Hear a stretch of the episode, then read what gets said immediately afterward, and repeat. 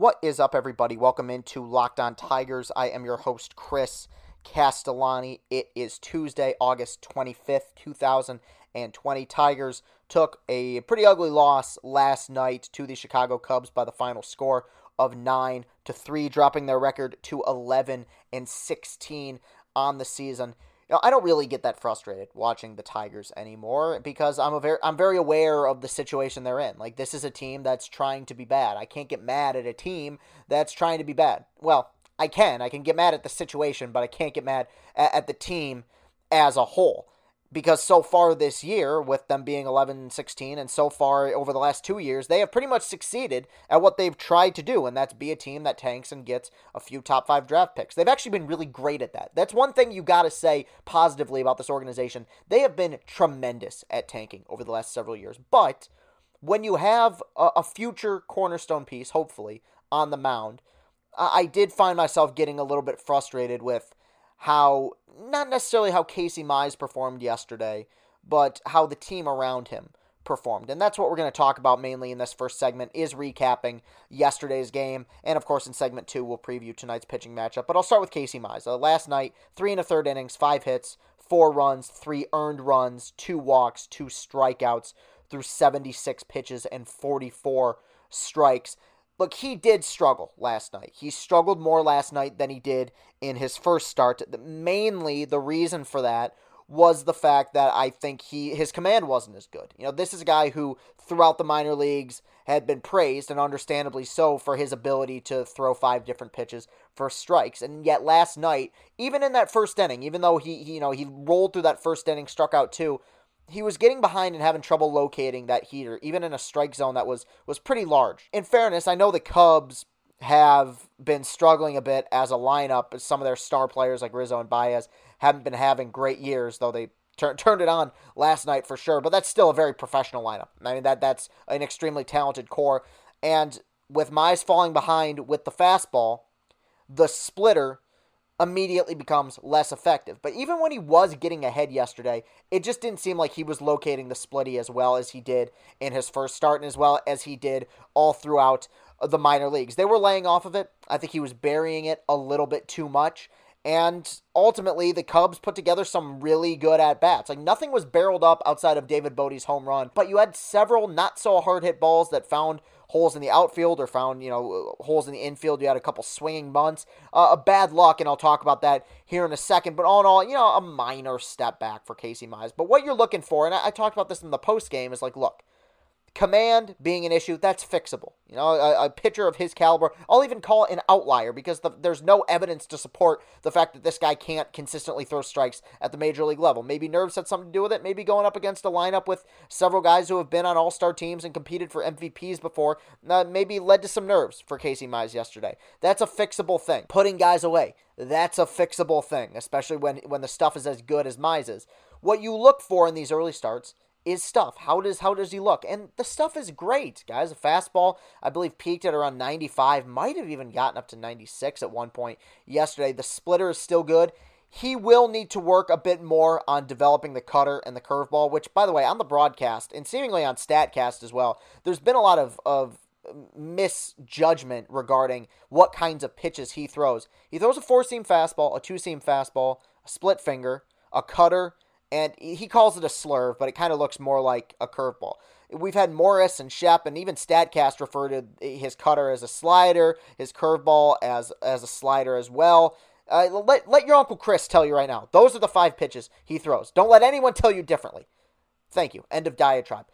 I think he will need to work on trusting the cutter and the curve a little bit more. Uh, because I think that yesterday he was almost a victim of his own success because in that first start, the off speed stuff, mainly that splitter was so dynamic for him that I think he got a little bit too comfortable with it. And guys were laying off of it. He wasn't locating it particularly well. And even when he was, uh, guys were laying off. And you didn't see a lot of swings and misses with that pitch. He will need to develop the cutter and the curveball a little bit more, become a little bit more confident with it. He can still throw all these pitches for strikes. I have no doubt about that. I, I know he can get guys out with all these pitches he will grow from this. As weird as it sounds, and this is like an ultimate spin zone here, a spin zone of positivity, the rarest of rare by Chris Castellani right here. In a way, I would almost rather see him get called up and be struggling right now than be blowing guys away and dominating.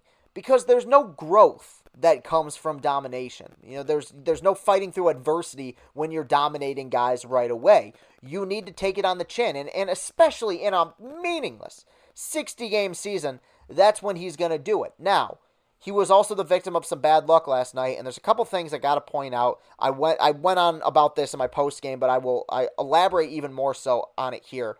One thing that hasn't properly been addressed is the fact that these guys are not being put in the best of positions to succeed. And what I mean by that is you look at Tristan McKenzie for the Indians, who was remarkable on Saturday against the Tigers in his major league debut. Six innings, two hits, one run, 10 strikeouts, stuff looked great.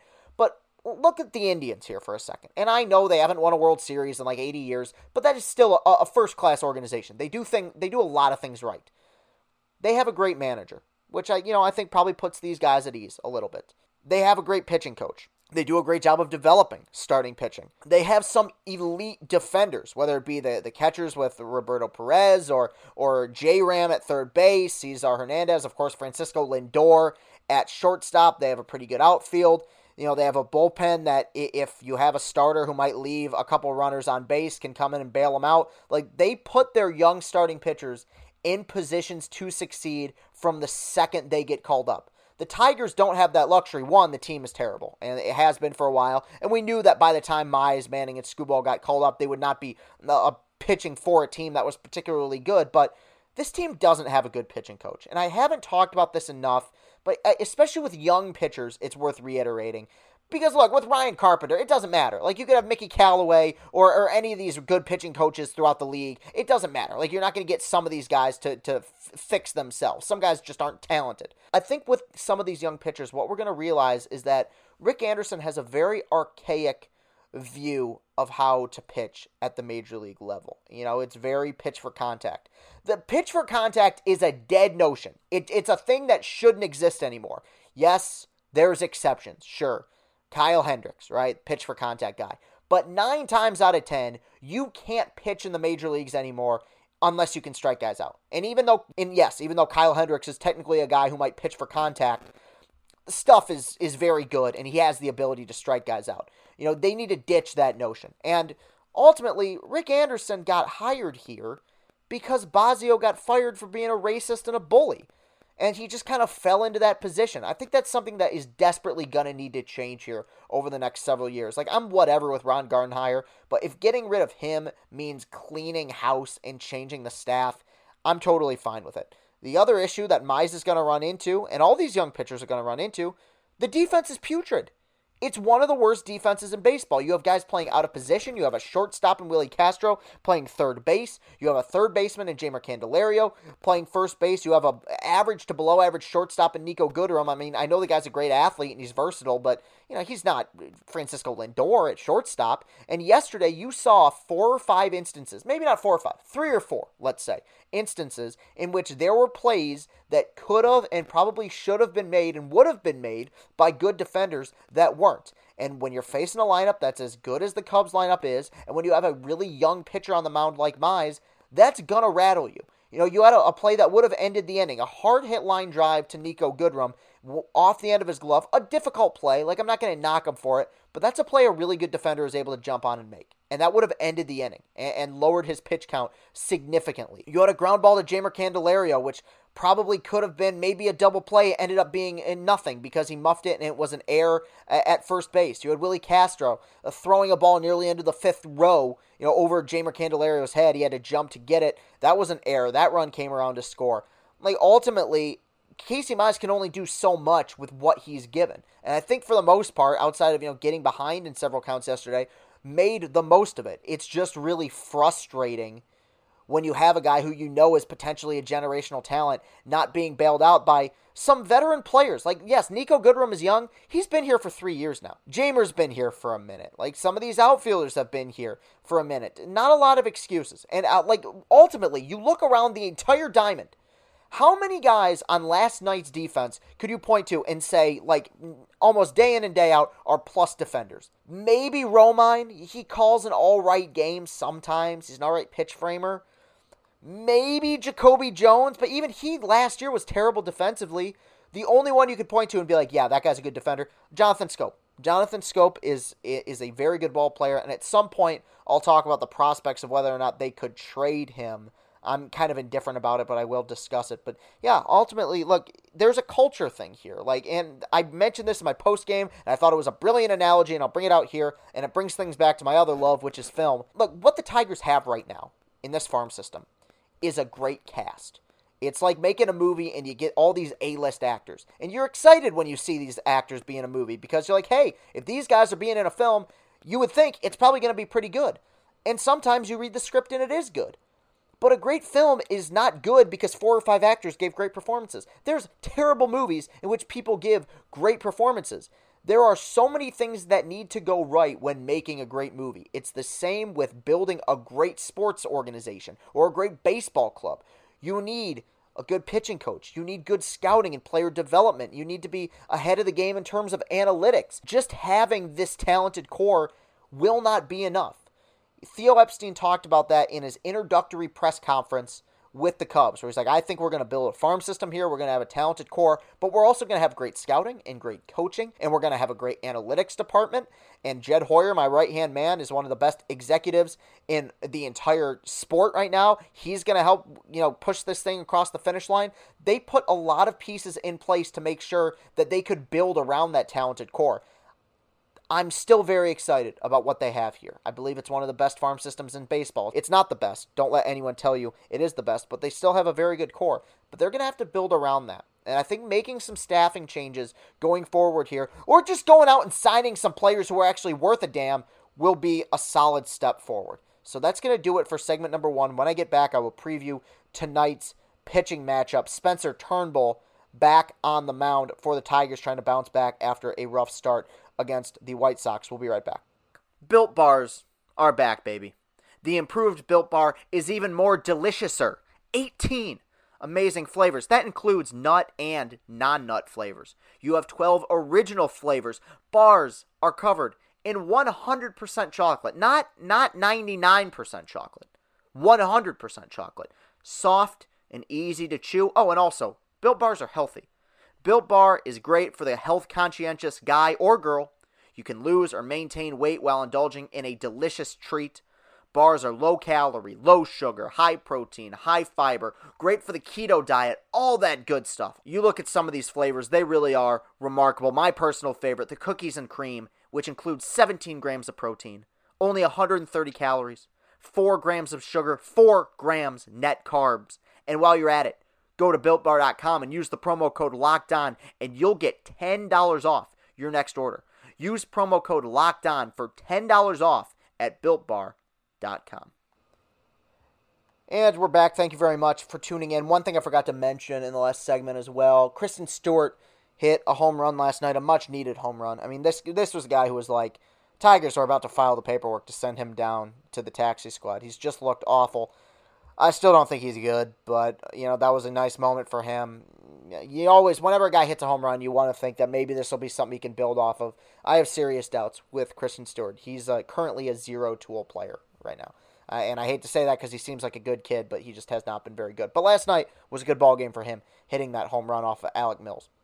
Tonight's pitching matchup, another 7-10 ball game at Comerica Park. You have Tyler Chatwood for the Cubs. This coming from MLB.com, of course. He's 2 and 1 with a 5.40 ERA. A mid back strain has kept Chatwood out of action since August 6th, but the righty will be activated from the injured list to start versus Detroit. Chatwood has 23 strikeouts against 4 walks in 15 innings, and that's important for him.